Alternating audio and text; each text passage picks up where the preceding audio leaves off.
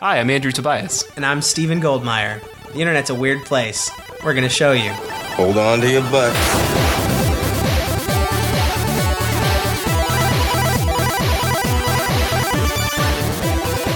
Did you see the dramatic reenactment on uh, collegehumor.com of the the crazy sorority girl Yeah. email? I, I was- forget who the actor is because I'm not. It's you Michael know. Shannon from Take Shelter, and he's playing General Zod in the new Superman movie. Right. Uh, anyway, yeah. But it's hilarious. It is very funny. If this email applies to you in any way, meaning if you are a little asswipe that stands in corners at night, or if you're weird shit that does weird shit during the day, this following message is for you.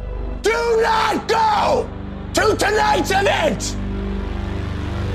I'm not fucking kidding! Don't go! If you There's a couple different celebrities that tried doing it, and his take is the only one that isn't just uh, making fun of this this woman who wrote the email, right?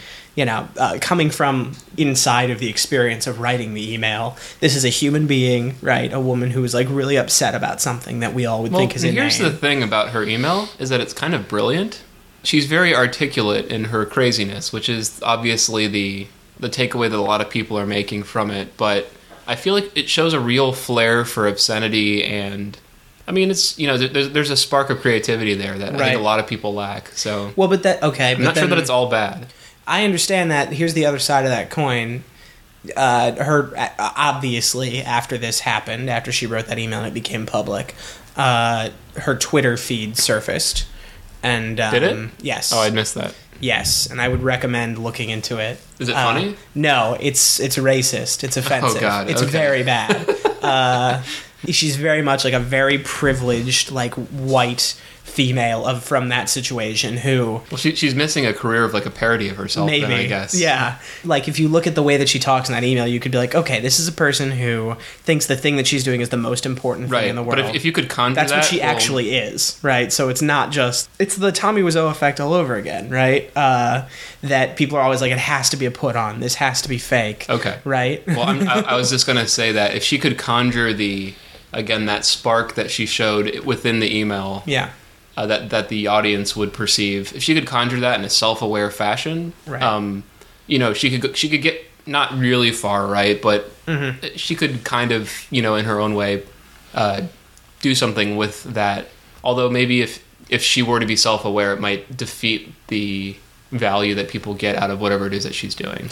Right. I mean, you know, that to ask self awareness of somebody in that situation does sort of remove what's so fascinating about it. Which, like I was saying, what's so fascinating about it is there's not even a little bit of remorse to her talking about, you know, uh, people ass kissing the, the fraternity down the block as the most important thing they'll ever do in their lives. Like, you know, at the end, she talks about if you can't just like, if you can't be cool at these events, I don't know how you made it this far in life. Right. right? that would not be there in the self-aware version of what she's doing because that requires a lack of self-awareness. she could just to- like if she could conjure that and like write that as a character in something else, Right. Like Wet Hot American Summer or something like that. Um, yeah, the be the funny. Amy Poehler it'd character. be funny as hell. Yeah, it would be funny. It's not easy to do. I can you think of anybody that started as the real version of themselves and then became Not a one. Yeah, that's not how that works usually. No, I think I think ultimately she's she's you know, regardless of whether or not she's a racist and whether or not she's a put on or whatever, you know, she's she's already kind of peaked, and it's hard to Yeah. to really ma- follow that up. So I'm gonna I'm gonna name drop my awesome internet thing that I was reading about this. Yes. CNN.com, right? The the being the paragon of all that is awesome about media right now. Underground indie CNN.com. But you know, so they're uh, they're really with it guy who likes to cut a rug and and blog about other blogs in his blog posts. Um, was writing about other stuff uh, where people became infamous for their you know inadvertently publicly broadcasted private communications and um, so it was the girl who wanted to work for the San Diego Padres, and so she applied to them like 30 times, and finally they offered her, as part of her rejection letter, a invitation to attend what totally isn't a job fair, but you can pay $500 and talk to really important executives within the industry, and they can talk to you about job opportunities, blah blah blah.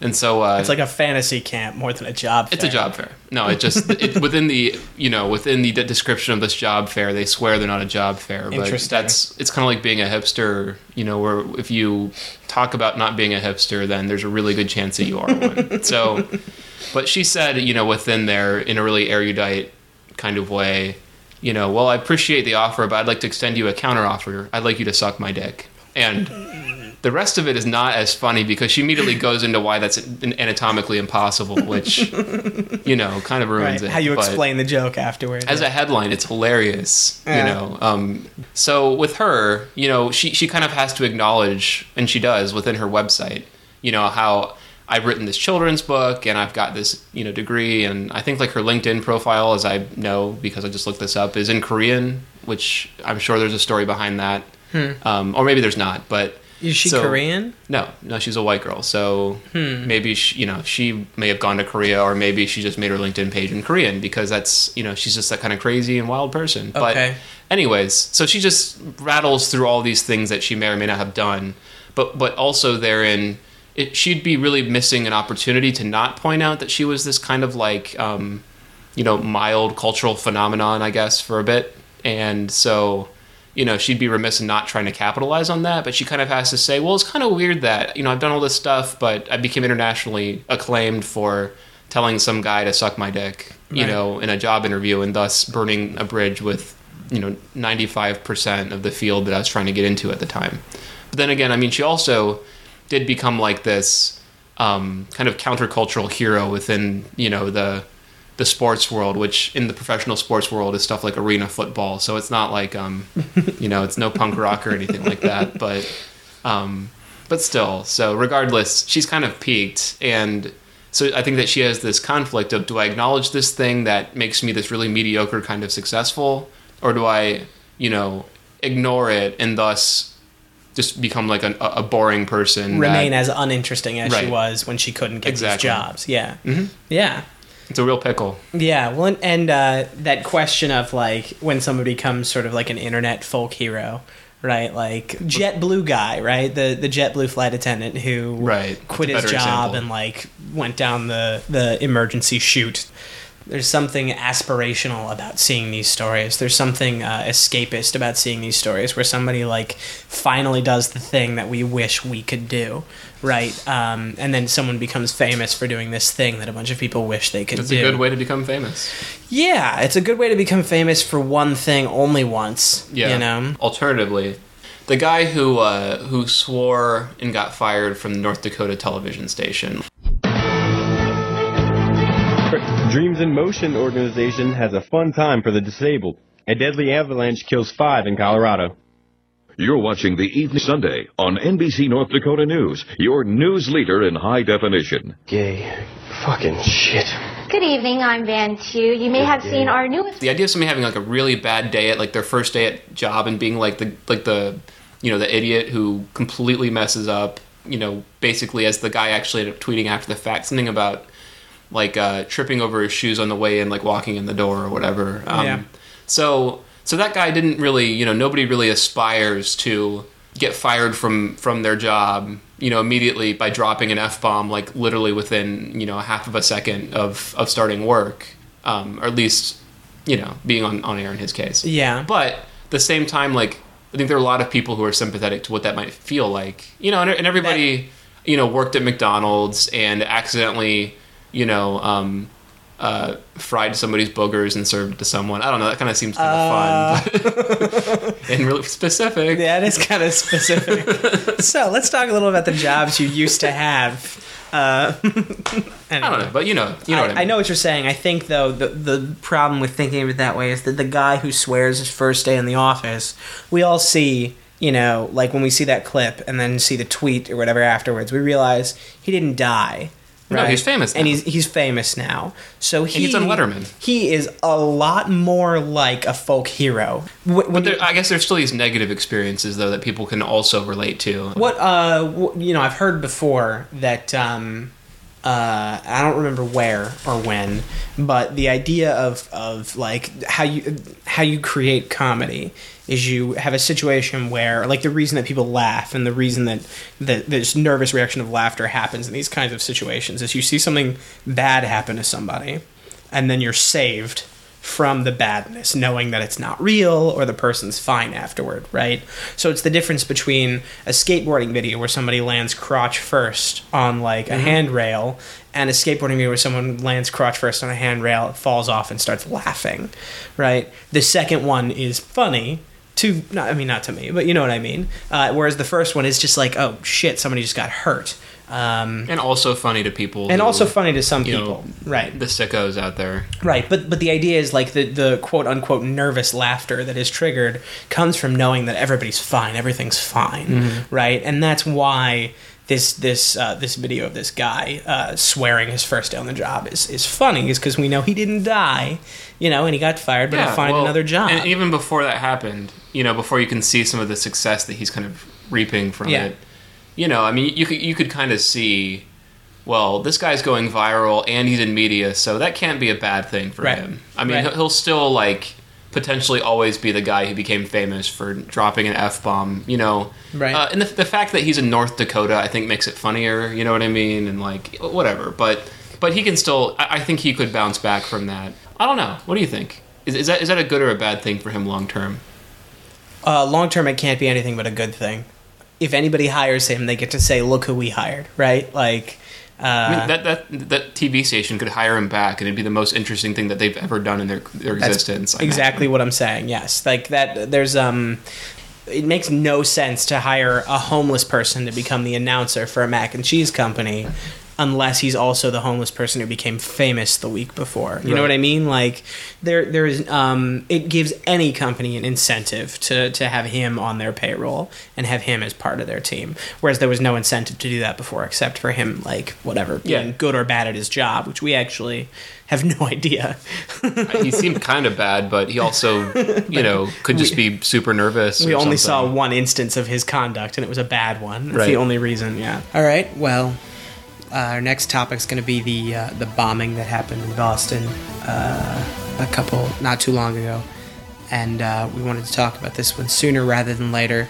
Um, it it feels like this is strangely, even though it's such a big event, something that's not going to be relevant forever. It's something that surprisingly uh, might be. Uh, totally yeah. DOA pretty soon. Yeah, Although- it's not going to be not worth talking and that's about. that's so there's there's something weird about that, right? Like so there's this, you know, we we've talked about this before. Um, there's this accelerated lifespan that things on the internet kind of live and die under, you know, whereas um, people didn't really have choices about things to talk about before, right? Like there's just so much stuff, and people are so moving from one thing to the next that that it's like don't tase me bro and everybody says it and then it's on a t-shirt like a week later and everybody's sick of it by then and there's this guy with like you know tons and tons of t-shirts and then somebody ends up sewing them together into a raft like in some third world country or something like that so it's and it's weird to view citation needed. Right.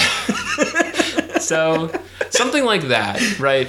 So this this whole um this whole Boston Marathon bomber thing, and it's it's sad, but it's it's a social media experience. Um, now there's this really long criminal justice process that has to play out. You know, there's really serious kind of research that the media is going to do into these people's backgrounds. There's going to be political conversations and like um, talking about how how did this happen. You know, we're going to find out that Obama messed it all up, or you know, Fox News is going to tell us that Obama messed it all up, even if he didn't, over and over again, or something. It's it's just going to go through this.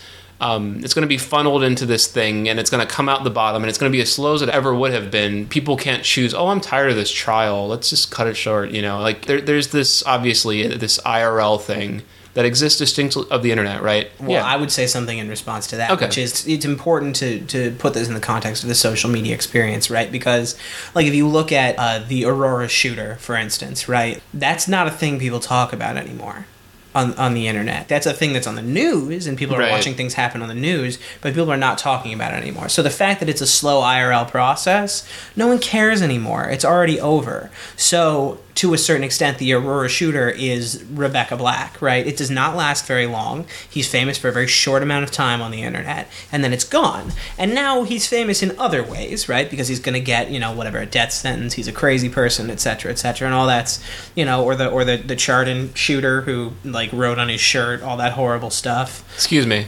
Chardon. Char Char Chardon. Know, char. Chardon. Isn't, isn't that like a bitter herb? Or a Pokemon or something? Yeah. Okay. Pokemon. Go ahead.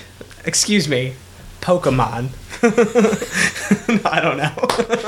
anyway. I've never known how you pronounce that accent, the Yeah. little apostrophe thing. Uh, anyway, that you know that that guy becomes a story for the internet again only when he does something new that's interesting, right? He's not a story for internet consumers anymore. That's all. It, he's all of a sudden a legacy old media kind of story, and the new media is not interested anymore. And maybe that has to do with how social media responds to these things. But you know, I don't think it's right to say like. There's any connection between the IRL long form process and the way the internet. Yeah, well, eventually though, there's not going to be that that binary distinction between Yeah. this is this is old media and this is new media. So it's not like our trials are going to suddenly become, you know, Shorter. 45 minutes to an hour or something. Right, yeah. You know, so there's. Uh, I imagine what's going to happen to some extent is that just our media is going to mature. What what might end up happening is we might realize that society is not actually interested in the long form story, right? And the reason society was interested in the long form story was because it would be newspaper headlines, and there would be just that one thing to think about because it would be the thing that would be shown to them. Yeah, day. well, that really concerns me though. If like that's you know how if we decide that you know we we let people kind of drive the bus like that that suddenly you know we're not going to get all this important stuff that helps us actually build some kind of context instead of something that's going to distract us you know for a few days until we get tired of it. arguably, at least, uh, the the day by day stuff that happens at these trials is. You're right. You could think of it as the context of something, but you could also think of it as just little bursts of, you know, one bit of attention, the same way that the internet works now. Yeah. Right. So, like, oh, you know, such and such witness said such and such surprising thing. You could look at as being the context of this whole story, or you could look at being the next step in the sensationalized chain of steps. Um, the delivery mechanism is different because now it's the internet. and There's actually more interesting stuff, so we don't have to worry about this guy anymore. There's other guys doing other stuff now. So you know the fact that that it's quote unquote important. You can't hear finger quotes over a microphone. Uh, that, that it's quote unquote important, um, you know, it maybe is uh, just because of us being told it's important by newspapers. You know, and now the internet would say it's not important. What's important is there's this new thing happening. Yeah. Or there's this global thing happening. that really bothers me, but I don't know why though. That's that's I guess what I'm getting at, right? Like, you know, if if if uh, It's, it'd be like if, if the world were run by puppies, then we'd either be, you know, for the, for one five seconds we'd be chasing our tails, and for the other five seconds we'd be, you know, eating our own butts or whatever. But my argument would be before the newspaper was saying, "Hey, look at this tail. Now look at this butt." But now we get to find our own tails and butts. and the reason that you think the former version of tails and butts was important is because it's older and it's part of what looks more important, All right, which is right. old media. So that was the first part of our Boston bombing uh, section. And in the, the next part, Tobias is going to talk a little bit about uh, something that he saw on the internet that he thought was kind of strange. this is a weird moment that bothered me out of this whole ordeal, but and, and it says something about how things kind of enter into the the psychological consciousness. Uh, I think we all dealt with the actual bombing like real human beings, even you know pre-internet. Um, there's still people sharing pictures and stuff, but like you know, it was still this thing that we all felt on a real like visceral level, or at least you know, by we I mean like people, you know, like you or I. And then as time went on, you know, I, I think people were it became more like a movie again, where people were were consuming this uh, as a pop culture story. And for instance, as they were all out, the the, the cops were trying to chase them, and that story was developing. Um, after they caught the guy, there you know you see the images of people cheering everywhere, like okay, we got him, like let's let's play our baseball game now, which is almost literally what happened. In addition to that, this kid was uh, supposedly or allegedly in the boat.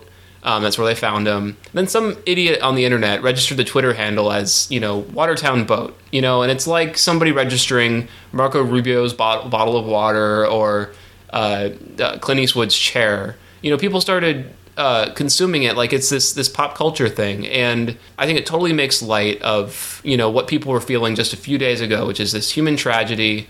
Uh, there's a police state in Boston, you know, which is really troubling in some ways and really impressive in other ways. You know, when people break things down into being this again like they're, they're watching this detached movie that they have no no experience with i, I really i concern i get concerned about what that means for the human condition. It's good that people relate to stuff and they have access to information that they want in real time. There's some really good stuff that came out of it but i, I just worry that with, with this new um, way that we consume information that it, that it creates this like extra layer of cynicism. We start viewing everything through this postmodern lens or at least amplifying that um, that experience that we've been building up for a long time. Um, and I don't, I don't know what that means. I mean, I'm sure there's there's a Yeah, I can tell you don't know what it means. There- there's a a way to come out of it. Explain to me why it's such a bad thing, right? Because you're you're asserting that it's a bad thing that this is happening, but I'd like an explanation as to why it's a bad thing. Because it's different. It's certainly different than the way that this has been going. Uh, you know, and, and I'll just- stop. I'll stop myself before I say too much about how it's different because it maybe isn't. We don't have a lot of proof that people weren't making these kinds of jokes in, you know, in like the graffiti in Pompeii seems to suggest that things that were very serious also got this kind of dumb treatment in, you know, uh, the turn of the millennium, right? Like way back at the year zero. So there, there's not a lot to be said for it's definitely different. A, but B, there's also I need some proof that it's bad before I can get on board with that. it's it's the at least the stereotype, which is you know certainly not true, but where uh, people become so invested in their in the way that we interact with people on the internet and, and so forth that we become disconnected from like our fellow, fellow human beings who are with us right now and right here and stuff like that. So. I, I feel like this is probably pretty flimsy because I don't have much to say It's super flimsy. that. That's the problem is that everybody keeps assuming that an internet connection is less of a connection than an offline connection. And people keep assuming that uh, you know, a, a pop cultural experience relating to something is somehow like a less of an experience than what you might call like the visceral like uh, emotional experience, right? Like arguably the emotional experience of the uh, the September 11th attack is people saying let's kill the bastards. Let's start a war. Let's do something about it. And the pop cultural experience is, you know, oh my God, they're checking our shoes now, and like we're dealing with this problem that's been vested upon us, right? So the psychological response that's been more useful as a coping mechanism for us as an American society has certainly not been the Iraq War. It's been the pop cultural experience associated with it. So the assertion that there's something purer and better about the offline emotional experience of the bombing, uh, it, it better that's better than the pop cultural social online experience. Saying that one's better than the other makes no sense. Yeah, well, and I, and I think it was more so something that just struck me in the moment as being weird, and it was dumb of that guy to register, right? Like in, in a way though? that. Uh, I I think it makes light of a lot of like the really um, important things that are happening, and, and maybe maybe it's just not, if nothing else, you know, it makes me comfortable uncomfortable to juxtapose it with again Marco Rubio's water bottle or uh, Did did people follow this Twitter account? yeah, I'm, I'm think sure it's people funny? did. I didn't I didn't follow back on So it. So then, what's your job to tell those people that it shouldn't be funny to them? That it's making light? Why does that fall to you to do that? I get that it feels weird to you. it feels weird, and that's I that's all I can say about it. I get that. Now, all, all I'm all I'm here to do is say I understand it feels weird, but so does like uh, watching television on an Xbox instead of over ca- over cable. I'm not kidding, right? Uh, so does typing a letter instead of handwriting it. That Right. feels weird too.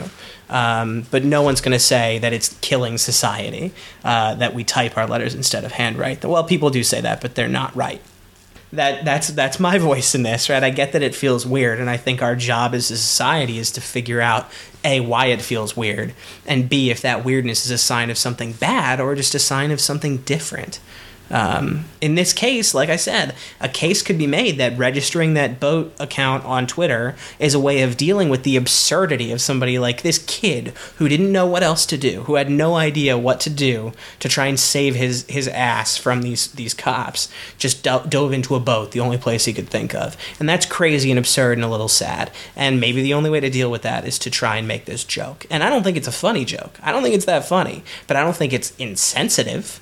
You know, I don't think it's too soon. I don't think it's making light. Insensitive, too soon, and making light are all vocabulary that I don't think have anything to do with uh, conversations about comedy. You know, Right. so that's that's all. Uh, that you know, that's what that when I see something like that, it strikes you as feeling weird, and it strikes me as feeling exactly the way it. Sh- that's exactly what should be happening. You know, and if it's not funny and it fails, good, right? Because I don't think it's funny. But if it is funny and it succeeds, then it says more about like how are people finding a healthy way of coping than it does about like people are shielding themselves from whatever. People have been shielding themselves forever, but now they're doing it as a group in a way that might actually be more healthy. Right. We just don't know. So Whereas people used to do it quietly in the comfort of their own. right, and just you know, like the the days after the September 11th attacks, we, there are all these like editorial cartoons and these articles about people that are just like in a comatose, numb state, just sitting in front of their televisions, right? And the people sitting in front of their televisions are having a, a worse experience of 9/11 than the people looking at those cartoons. And the cartoons are the pop cultural shared experience. Yeah. Whereas the alone scaredness of sitting in front of CNN is, in that case, was the bad thing, and could be here too. I'm not here to say it's the right. Like I know what the solution is to this problem, but there's certainly something to be said for the healing process of the pop cultural quote unquote experience of this bombing being maybe something good. So that was our second segment in our Boston bombing discussion. And in this third part of our discussion, we're going to talk about what happens when Reddit tries to beat the FBI to solving the mystery of who perpetrated this uh, this act. I, I read something on a, on a journalism blog that I follow where they uh, somebody really relished the experience of where these two redditors or these two Reddit posters anyway said. Uh, take that FBI! Like we really know what we're doing, and they did a little victory lap around the wrong conclusion, right? So I, I think that somebody really wants to find that information that affirms, like, yeah, look at these guys; they don't know what they're doing, you know. I, what do you think about that whole thing? I think that it's uh, it makes perfect sense that in the age where there was so much data available, so many pictures and videos and things that were happening, it makes perfect sense that people want to construct a narrative um, to try and explain things. But I, my argument would be that people's con- trying to construct a narrative by finding the guilty person in this sea of photographs is the same thing as people just making up stories from the limited data that they have in their own houses, right? So, you know, post 9/11 it was people saying like those, you know, those dirty Afghanis like and all these other whatever, just just naming people and being really racist about which people they're naming based off of very limited data. That narrative construction process uh, is is it comes from the same instinct, and it's the same thing that's happening when somebody says, "Look at this guy with the white baseball cap. That must be the guy." So it's the same instinct that leads to both, but the way it manifests is different only because of the amount of data. And I think both are dangerous, right? Getting to any sort of conclusion or feeling good like you've solved something is is a dangerous thing. And I get there's there's something healthy in trying to build a narrative, um, uh, but the most important thing that happens on these Reddit forums is eventually somebody posts, "Oh wait, we were wrong all along," right? That's the important last step is the people that are building these narratives need to be told, "You were never right."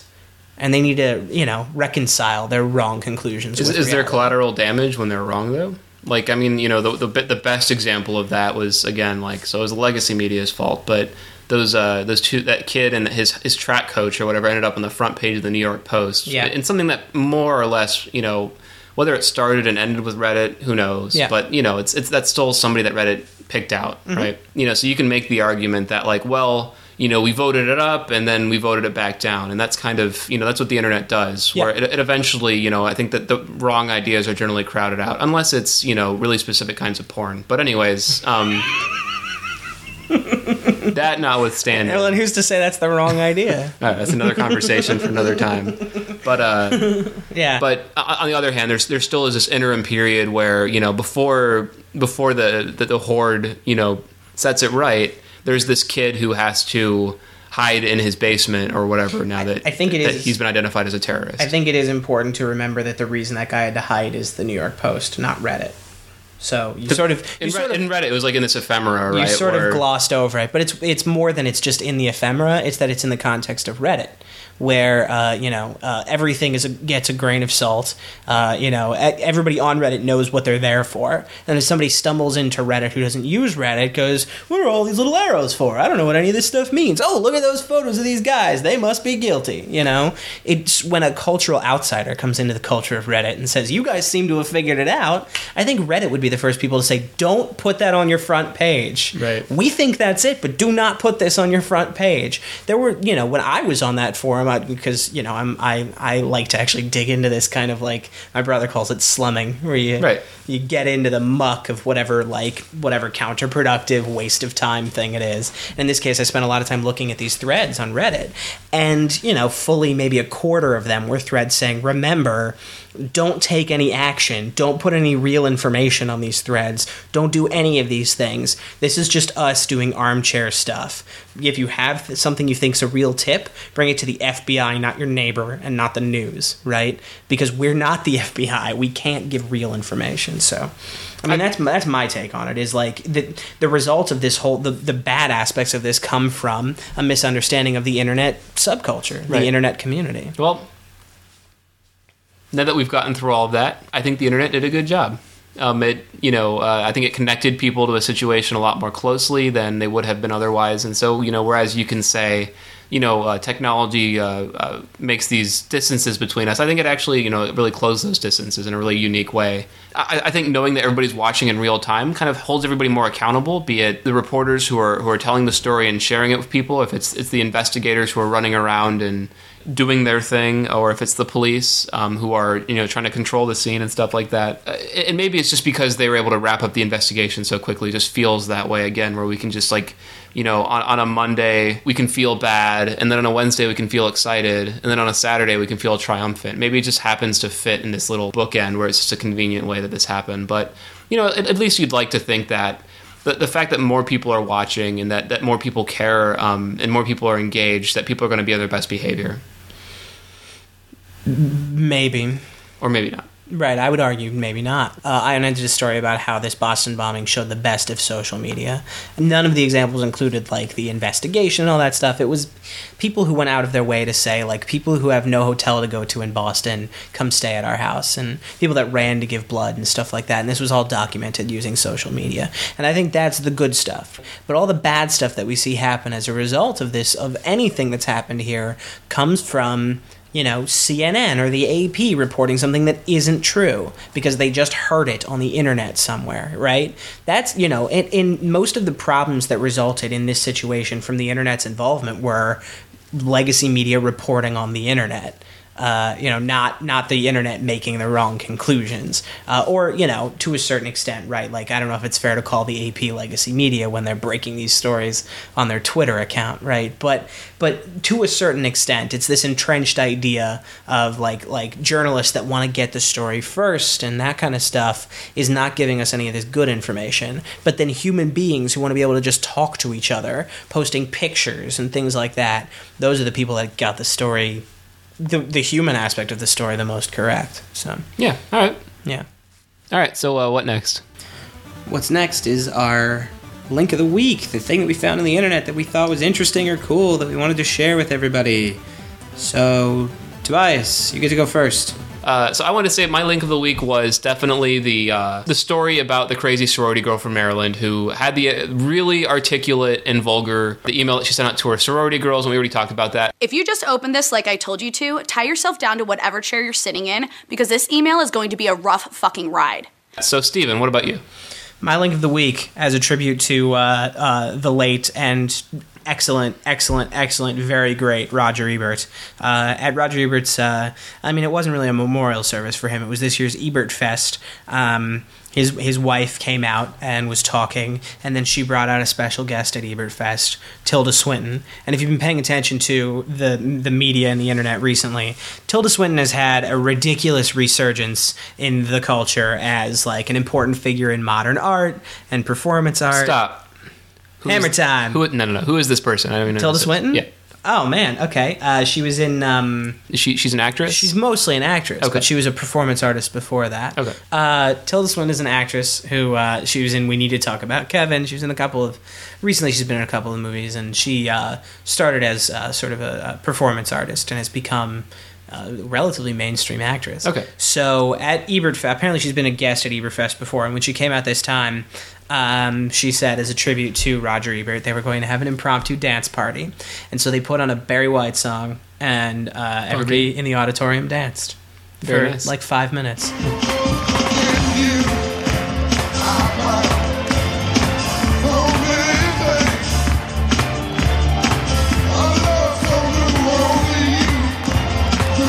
and it's just so heartwarming, right? Because Roger Ebert was, above all else, a human being and who, who got stuff wrong, uh, but also had very human opinions about things. Like, I liked this, I didn't like this, I was taken, uh, I was swept away by this, I was distracted by this, whatever. Very human ways of talking about movies, and a very human celebration of his life. There was a dance party at Ebert. With a bunch of people who probably couldn't even dance. Well, yeah, it doesn't matter if they can dance. It's just the act of dancing. Yeah. Okay. So it's great. It's a great video, and everyone should watch it. Uh, thanks for listening. This has been Hold, on, to your, butts. uh, and uh, yeah, we'll see you next time. Thanks for um making us um you know a thing that you did. You could have easily not done that.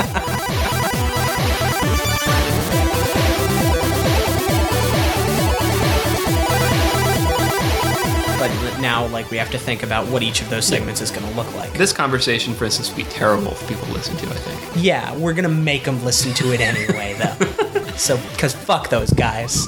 What I'm gonna do is I'm gonna stop this.